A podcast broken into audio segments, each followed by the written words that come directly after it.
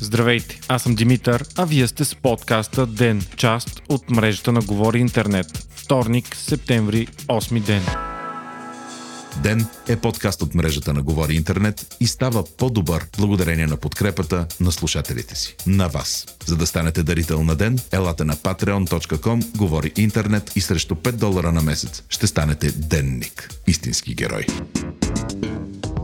Само петдесет и седем нови случая на ковид деветнайсет има за последните двайсет и четири часа в България. Това потвърждава тенденцията от последните дни за много малко нови случаи. Причината обаче е и по-малко направените тестове заради почивните дни. Вчера те са били едва хиляда двеста и двайсет. Последният работен ден пък, преди уикенда, имаше сто седемдесет и девет заразени при почти осем хиляди теста. Общият брой на случаите у нас вече е седемнайсет хиляди сто четирийсет и шест.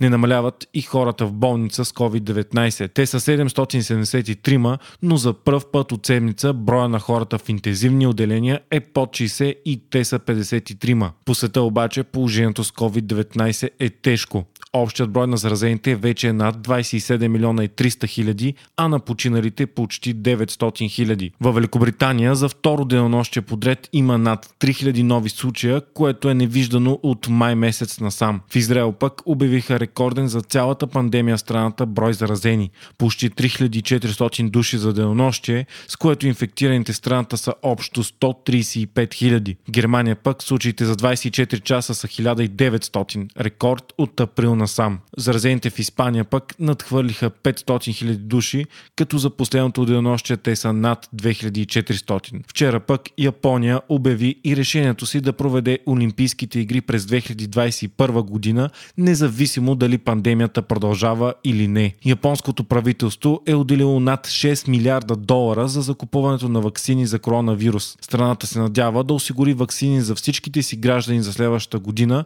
и да ги предостави безплатно. Междувременно, първата партида от руската ваксина срещу коронавирус, Спутник пет, вече е пусната в търговско обращение в Русия. В близко бъдеще се очакват първите доставки.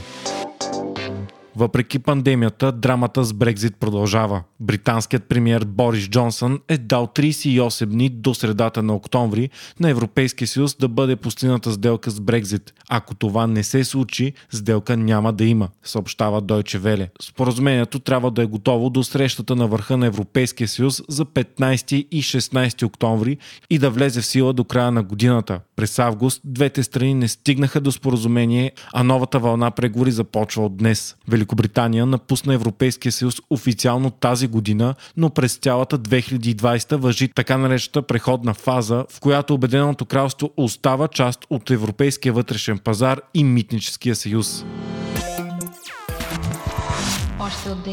Българската тенисистка Цветана Пиронкова отбеляза забележителен успех, след като се класира за четвъртфиналите на един от най-престижните тенис турнири – Ю Ес Open. Това е четвъртата поредна победа на Пиронкова в турнира, в която тя има само един загубен сет. За българката това е първи четвъртфинал в Ю Ес Open, като предишното и най-голямо постижение е полуфинал на Уимбълдън през две хиляди и десета и четвъртфинали на Ролан Гарос през две хиляди и единайсета и две хиляди и шестнайсета. Успехът на Пиронкова е забележителен, защото тя е на трийсет и три години и това е първият ти сезон след три години майчинство. Следващият и матч е срещу носителят на двайсет и три титли от големия шлем Серина Уилямс.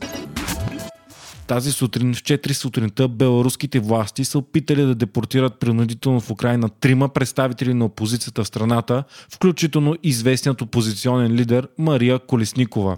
Тя обаче се противопоставила, скъсала паспорта си и попречила да бъде депортирана. Другите двама опозиционери са минали границата на Украйна, а Колесникова е в ареста. Този понеделник очевидци видяха как маскирани мъже хващат Колесникова и отвеждат с микробус. Мария Колесникова е една от трите жени, обединили сили срещу Лукашенко. Тя беше на страната на кандидат-президента Светлана Тихановская, която се кандидатира само защото съпругът й беше арестуван и му бе забранено да участва на изборите. Тихановская емигрира в Литва след изборите заради опасения за саморазправа. Световните медии пишат много за новия случай с Мария Колесникова, тъй като той е показателен за това как Александър Лукашенко се справя с политическите си опоненти чрез репресии и изплашване.